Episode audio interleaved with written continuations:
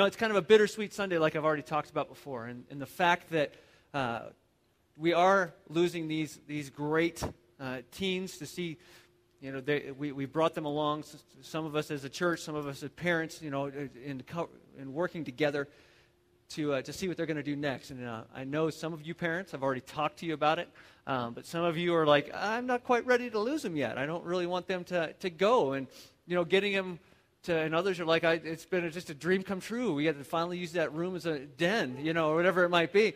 But uh, there, there's some different thoughts and some different ways, but, but seeing our, our college students and our high school students move on to the next level. It, it, it, like I said, it is bittersweet. It's great to see their progression, at the same time, it's a sad day for us. Each person will be going to varying places. I mean, you heard, you heard each, uh, each different area there. Um, but I really liked at the end of the video that quote from Tom Brokaw. It said, You are educated. Your certification is your degree. You may think of it as a ticket to the good life. Let me ask you to think of an alternative. Think of it as your ticket to change the world. And really, that's what we've been all about since day one at Paragon Church, is to come as you are, to be changed, and to go change the world. And we're asking uh, these that are leaving not to, to think about uh, what we're going to get out of all this, but what can I do with my life? How is God shaping me? What is He going to do through me to change this world? It all starts right here and all starts right now. The, the funny thing is, and this was completely not not on purpose, it was completely coincidental. Today is our assassin, as we've been going through our warrior series, and we've been going through the assassins of. Last week just happened to be fear when it was Mother's Day. This week, it just happens to be the assassin of more. And I think it, uh, the coincidence in there is the fact that so many times we get so wrapped up in this idea of if I get a better education, then I can get more money and I can be richer and I can be what? I mean, richer equals happier, happiness, joy. It brings it all together. And in that thinking, I think today it's a great day for us to be able to, to tie this in because, um, you know, it's a struggle I think all of us have. It's not just for those who who are the, the teenagers that are getting ready to leave and thinking that if I could just have a little bit more. I remember as a teenager having those thoughts of, of what if I just get just a little bit more, then I'll be just that much happier. But it's something that, that you wish would go away, but it doesn't. It, it continues to stick with us and it continues to grow with us. And uh, I've came across this video uh, called Confessions of a Shopaholic. It's not the actual uh, movie, but it's a literal uh, it was an MTV special that they followed this girl around and they interviewed her on on uh, CBS Morning News. I'd love for you guys to watch it with me if you would. Would you roll that for Some me, Corey? people love to shop so much they become compulsive. MTV followed two young women who can't stop shopping even though they could lose everything. I also got a vest and a button up, another scarf like this. I was able to take 20 minutes, get the things I needed, and feel like a weight is off my shoulders. So it's, uh, it's a lot better. Feel good. Feel good. Joining us is Allie Owen from MTV's True Life. I'm a compulsive shopper and now a blonde. and Terrence Shulman, director of the Shulman Center for Compulsive Theft and Spending. Good morning to you both. Good morning. Thank you. Allie, very brave to let MTV follow you around on all yes. these spending sprees. How much debt have you racked up? Um, I'm about 17,000 right now, so in 17, two years. 000. Yeah. Uh, how old are you? 20.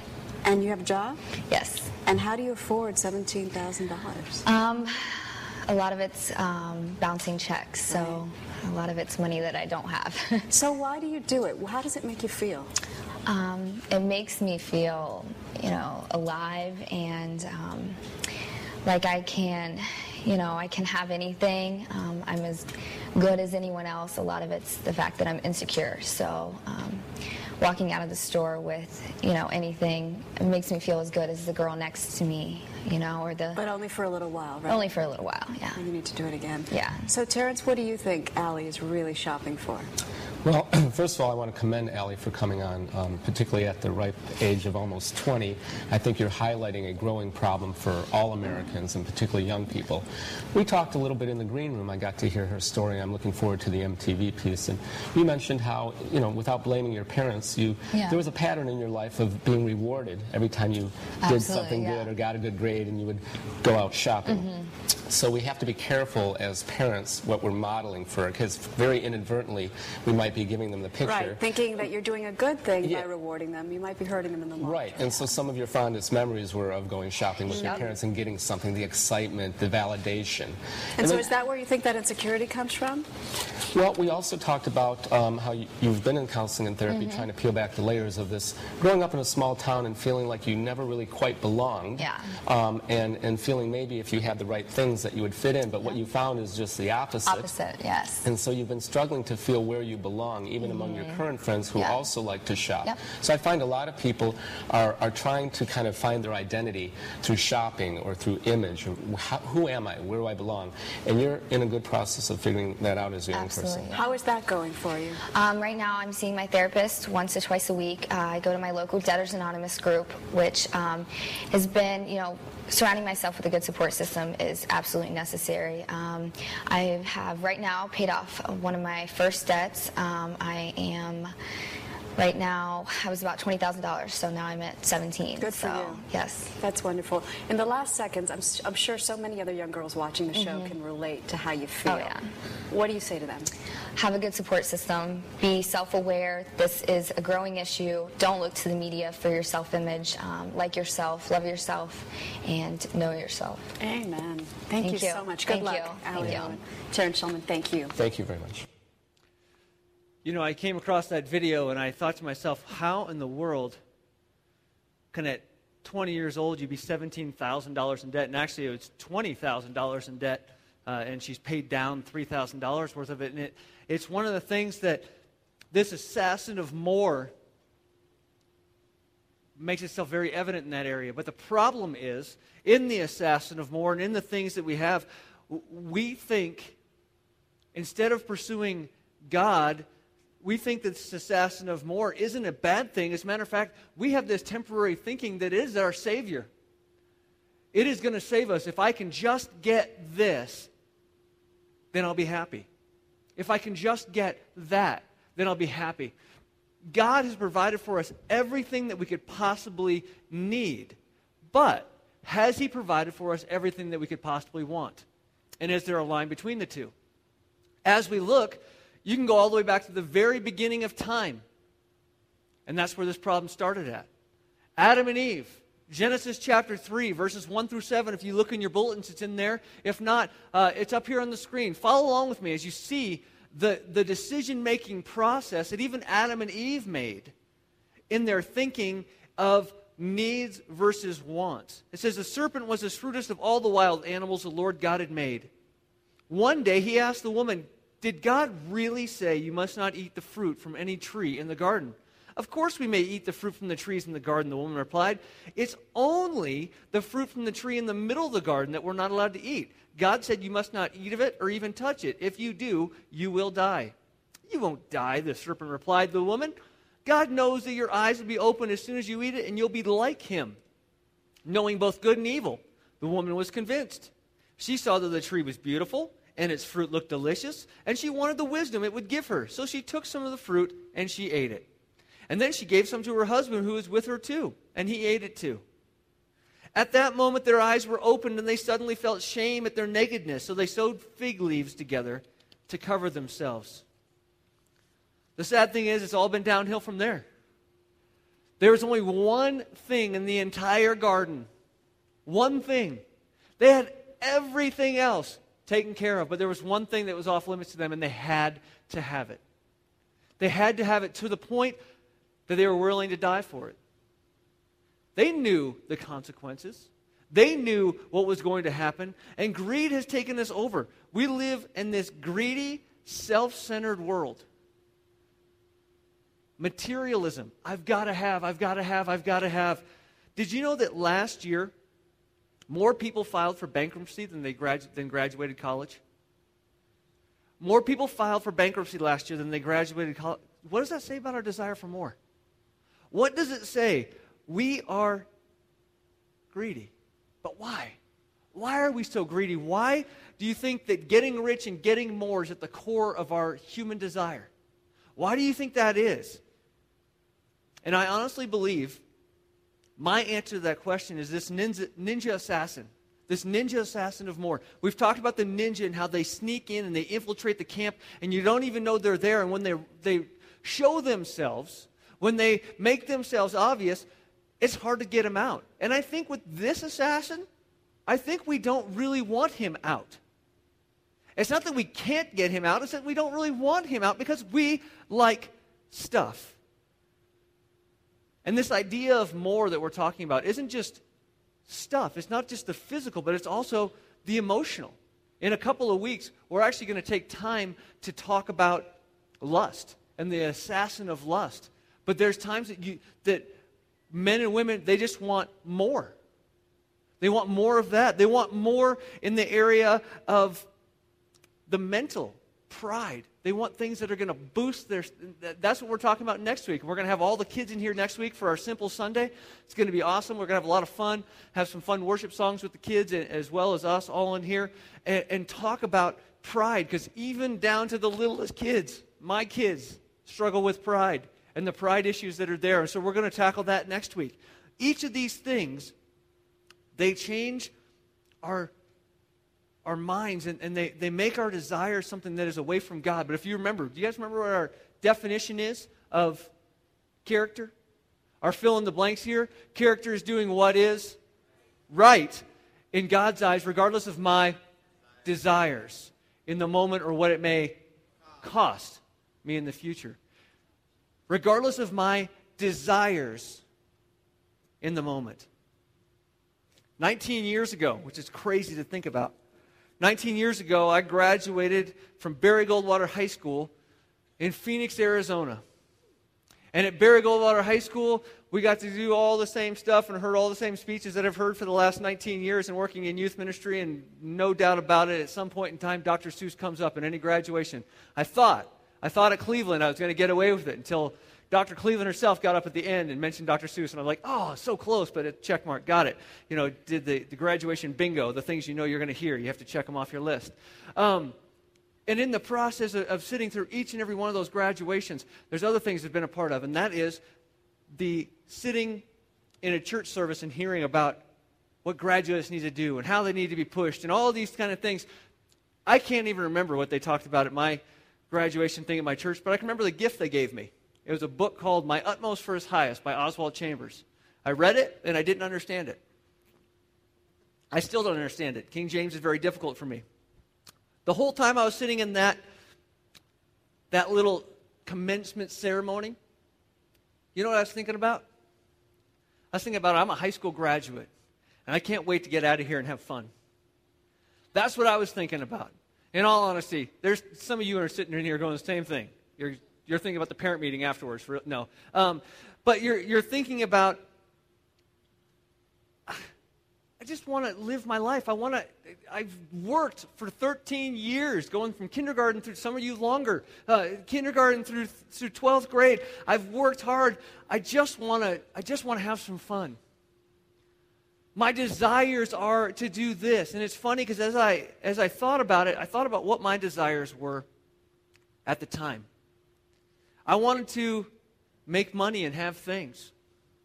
I had a 65 Mustang that I wanted to restore to make it look good and run well. And that's what I wanted. I there's a couple other things that I wanted, which is pretty funny now as I think about it. Um, one of the things I wanted to get was a pager.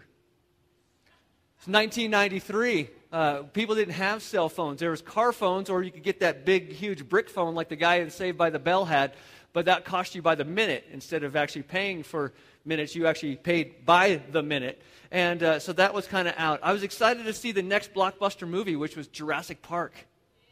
That's right. Uh huh. Jurassic Park. And you know what I was going to do is I was going to pay 250 to go see it because that's what it costs to go to a movie then.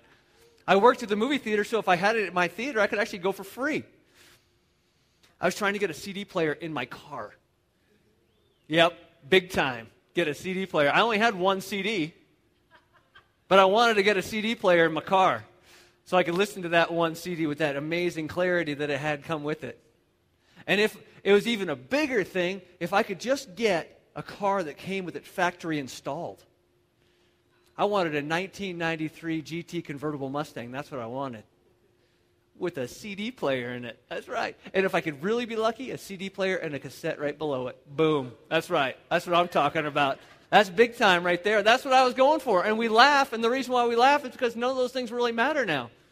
Unless you can find a 93 GT convertible Mustang in good condition, then you might think about it. But even still, you guys who have pagers, I would bet you don't even like them because you have them for work. You know, those are the things that, that I desired at the time. And think about the things that you are desiring right now and in 10 years from now. 10 years from now, will they be worth anything? I mean, we didn't even have the internet. Al Gore had not invented the internet yet, and it, it, wasn't something that was available to each of us. The few people that could get onto it had to take a phone and put it on there, and it was kind of the geeky kids and doing all, and it was crazy stuff to think about. As a matter of fact, in 1993, when I graduated, Intel had just produced their very first Pentium chip. Now, what are they on? Pentium 75 or something? I mean, it's just crazy to think about the changes, but the things that we wanted and the things that don't really matter now, the things that are now just paperweights, it's going to happen for each of you that are graduating too. And you know what? For those of you who are well beyond graduation, you're thinking about the things that I want and the things that I must have. If I could just have that thing to be happy, it's not going to pay off. And I think you know it already. But the assassin of more is constantly working on us. Luke 12, 15. Jesus is talking about this. He says, Beware, guard against every kind of greed. Life is not measured by how much you own. Then he told him a story. A rich man had a fertile farm that produced fine crops. He said to himself, What should I do? I don't have enough room for all my crops. Then he said, I know, I'll tear down my barns and build bigger ones, and then I'll have enough room to store my wheat and all my other goods. And I'll sit back and I'll say to myself, my friend, you have enough stored away for years to come. Now take it easy, eat, drink, and be merry. The funny thing about this um, passage, the only thing that ever gets quoted are those four words right there eat, drink, be merry. But God said to him, You fool, you will die this very night. Then you who will get everything that you have worked for. Yes, a person is a fool to store up earthly wealth, but not have a rich relationship with God. How many times how many times in our life does stuff, does wanting more, to wanting our kids to be better in whatever sport it might be or whatever thing that we say, you know what, God, I'm going to put you on the side burner until I'm done with this, until I've finished working to pay off these debts because I've accumulated stuff or because I want to do things. How has it fallen in? What does the assassin of more do to us besides make us a fool? Well, makes us selfish with what we have. It makes us selfish of what we have. This farmer in his thinking wasn't, hey, you know what? I want to go spread my wealth because I have so much. No, it was I want to build bigger barns so I can have more stuff to brag about. The next thing was is it makes us focus on what we don't have. Well, I don't have big enough barns. I need to build bigger barns. I need to get more stuff. And number 3, it makes us embrace the philosophy that I am first which we have since January really hammered to say, you know what, we are not first. As a matter of fact, we are third. It is God, others, and then self.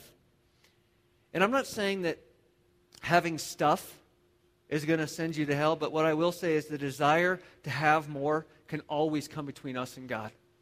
It can always come between us and God. We have this. Is this what I want? This is what I need. This is where God's at. How am I going to work the three in together? And a lot of times, those desires, instead of desiring God and more of what God has, we desire ourselves and more of what we think we need. Matthew 6 24. I'm sure you've all heard this verse a time or two before. It says, No one can serve two masters. A person will hate one master and love the other, or will follow one master and refuse to follow the other. You cannot serve both God and worldly riches. But you don't understand, God. God, you still understand. I just, I just need, I just need. I'm telling you, in that Mustang that I had as I was rebuilding it, I'm not joking that I wanted a CD player so bad. I didn't even know how we were going to put it in because the dash then was metal and it was already had the kind of set up for the way it was only going to fit an eight track player in it kind of thing. And um, so having a CD player fit in there, I was going to have to put it in the glove box. But I was doing everything I could to try and figure out how to make it work. And I used to beg God. I'm not even joking. This was a prayer, and I'm embarrassed to say it, but this was a prayer that I had in my life. I used to beg God, God, if you could just get me the money to buy a CD player and put it in my car, I promise I will play Christian music. I used to pray to God that way. Anybody else ever made that bargain with God? Those same weird things that we think that God's like, oh, okay, well, here, you know, just, rain money down on me. If you're going to do Christian things with it, great, do that. I, I, that wasn't ever the case. The thing is, we keep saying, I need, I need, I need. Anybody in here ever seen the movie The Jerk before? With Steve Martin? If you haven't, there's a clip I'd like you to see about that desire for need. Would you roll it for me, Corey? I'm going to buy you a diamond so big, it's to make you puke. I don't want to puke. I don't want well. I just want you like you used to be. What happened to that man? Me? What happened to the girl I believed in? The girl I fell in love with? The girl that believed in me? Well, there's plenty of places I can go where people believe in me. Well, go. The sooner you're out of my life, the sooner I can go back to being the girl in this little flower dress that you sang the service song to. Well, I'm gonna go then. And I don't need any of this. I don't need this stuff. And I don't need you. I don't need anything. Except this. This ashtray. And that's the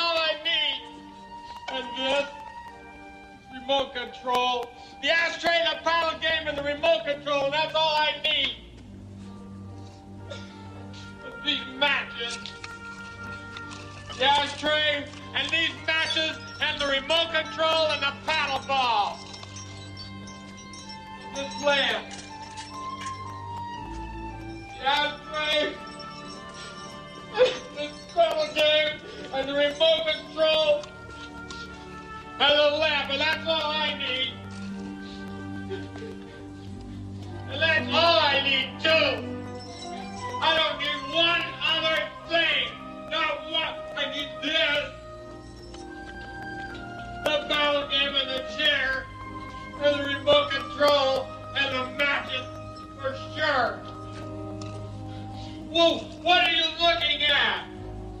What do you think I some kind of a jerk or something?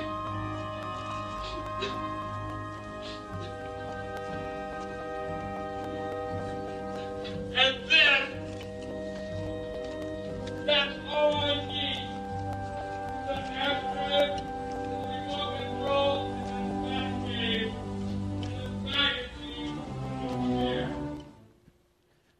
How true is that?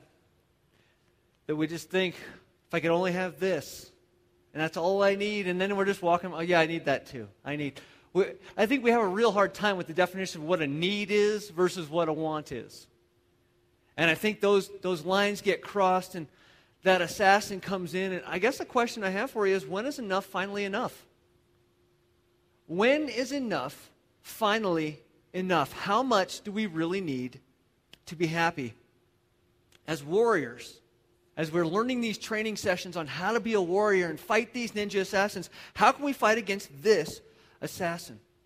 I think Luke 19, starting in verse 1, tells us very clearly how we can fight against this. Listen as I read it. It says, Jesus entered Jericho and made his way through the town. There was a man named Zacchaeus. You probably heard about him before. He was a chief tax collector in the region and he'd become very rich. He tried to get a look at Jesus, but he was too short to see over the crowd, so he ran ahead and climbed a sycamore fig tree beside the road. For Jesus was going to pass that way. When Jesus came by, he looked up at Zacchaeus and he called him by name. He said, Zacchaeus, quick, come down. I must be at a guest in your home today. And Zacchaeus quickly climbed down and took Jesus to his house in great excitement and joy. But the people were displeased. He had gone to be a guest of a notorious sinner, they grumbled. Meanwhile, Zacchaeus stood before the Lord and said, I will give half my wealth to the poor. Lord, and as I have cheated people on their taxes, I will give back four times as much. Jesus responded, Salvation has come to this house today. I think one of the things we see here is when Jesus comes into somebody's life and changes their life, the first thing we know is he can relax your grip on stuff. We can relax our grip on stuff. Hebrews 13:5 the message version says don't be obsessed with getting more material things. Be relaxed with what you have since God assured us I'll never let you down, never walk off and leave you. When God is a part of our lives, stuff really shouldn't matter. And I'm not saying we shouldn't have nice things. There's nothing wrong with having nice things. But there is something wrong when we find this personal self worth in the things that we have. And I see it a lot. I see it a lot in the cars that people drive. They will, they will um, feel this amazingness about themselves because of the car that they drive. And I am guilty of it just the same. I have had opportunity to, to get nice cars for a day, and uh, I, I, get to drive them. Uh, a friend let me borrow one for, uh, for our anniversary a couple weeks ago, and it was an Audi S5 convertible with, uh, with 330 horsepower and a nice paddle shifter on it. I had it uh, doing a, a, some miles an hour down the road over here, and Camden had a smile on his face with his head pressed back to the to the seat, and we were having a great time. And it was convertible, and I had some sun on my head, and and it was amazing. And I felt, even though it had the car sticker still on it, it was a 2011. It was still being asked 60 grand for it, and. Uh, had 20,000 miles on it, and I'm sitting there and I'm pulling up next to people going, That's right, I'm driving a car that's not mine. You know, there is something, there's this pride that we take in the stuff that we have, but then we forget that that stuff gets old. That stuff gets old.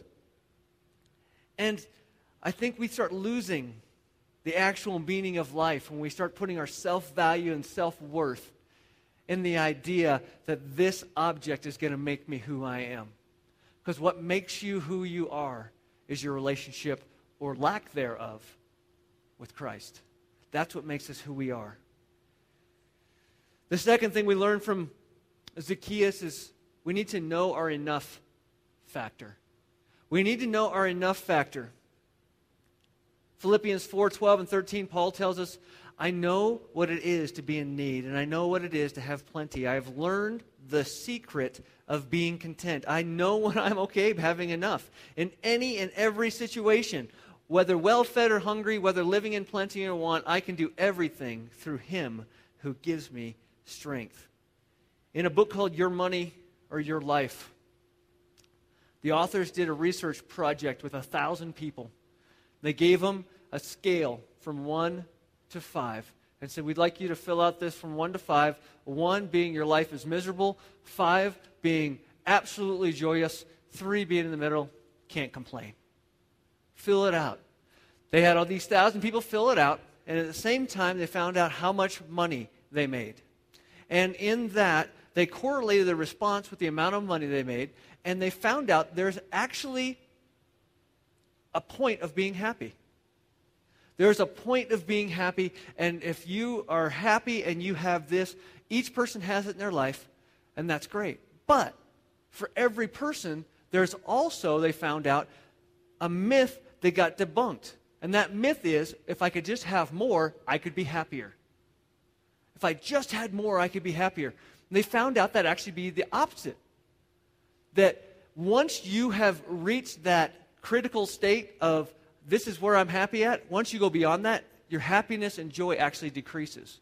Stress actually increases because you're taking on more than you can handle. You're taking on more than, than what you actually need. And in that, we need to learn that we have a point when there's enough. When is your enough enough?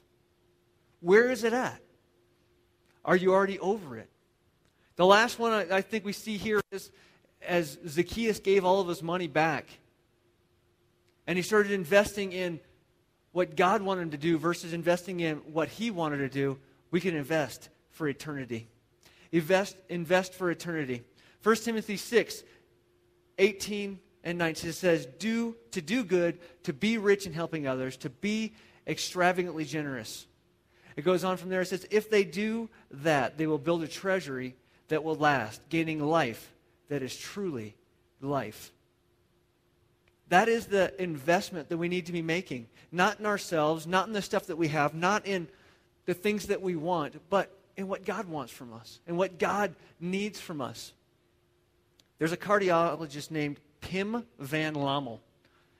He's regarded as an expert on near death experiences. I don't know how you get that title, but he is an expert in near death experiences, and he says this nearly every near death experience goes hand in hand with a life review during which people gain insight into the consequences of their actions.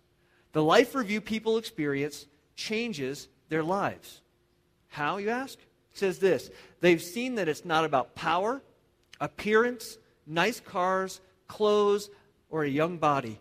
It's about entirely different things. Loving, love yourself, love nature, and your fellow human beings. Yesterday, I went to a funeral of a man that um, has been suffering with cancer, or suffered. He's no longer suffering. Um, since 2006. October of 2006, when he was, was diagnosed. Frank was in his, in his 80s. He lived a great life. He invested in a lot of people. When I was going through all my stuff last year, he was very much an encouragement for me, and he was in much worse shape than I was. But he's like, hey, you're going to make it. You're going to be fine. You're doing great. Very much an encouragement for me. But the funeral went two hours. It's been a while since I've been to a funeral that went two hours. And the reason why it went two hours is because there were so many people there sharing about the way that he had impacted their lives. You know what I never heard from any of the people that stood up and shared? Never heard anything about the car that he drove. I never heard anything about the house that he lived in. I never heard anything really materialistic at all other than the golf game that he used to connect with people. It was all about him and people and investing in eternity and creating a legacy for ourselves. How do we get our priorities right for investing in eternity? How do we get past the things? If I were to say this to you, I'm just, I'll just be blunt with you. You may not like me for saying it, but that's okay. A lot of people don't like me. If I were to ask you to want less so you could give more, what would you do? If I were to ask you to want less so you could give more, what would you do? How would you change your life? If I were to say, live with less, not just want less, but actually live with less. Get rid of some of your stuff so you could give more. And I'm not saying give more to the church. I'm not saying we need to blow up our, our uh, budget offering, giving, all that stuff. I mean, it'd be nice, but that's not what I'm saying. If you could give more to invest in eternity, what would you do? And I think how you respond to that will let you know how deep this assassin of more has got his knife into your back. How deep is it able to turn you and make you make the decisions? Maybe you are mad at me. Maybe you're saying, Oh, I can't believe you'd say something like that. I can't believe that's even something that would come out of your mouth. You're just a preacher, all you talk about money. If you've been here more than a couple of Sundays, you know I rarely talk about money. We don't even take up an offering. We just have the box at the door. If you feel called to give, you give. And if you don't, then walk by it. It's not me to, to try and to guilt you into something like that. But in thinking, if I were to ask you to live with less so you could give more, what would your response be? You see, the greatest question in our life is not what have I, but what am I? Do you realize who you are? Do you realize that if you have a relationship with Jesus Christ, that you are a child of God and that He has given you everything that you could possibly ever need? And those wants are coming between you and Him, and we need to do something about it. It is assassinating our character, is making us who we want to be versus what God wants us to be. And that goes from those who are graduating high school today all the way up to those who have graduated high school uh, lots and lots of years ago. That is a desire that we have to battle all the time. Are we, do we find our self worth in God or do we find our self worth in something that's going to, uh, as Jesus put, where the moths and rust will destroy? Where is our self worth being put at?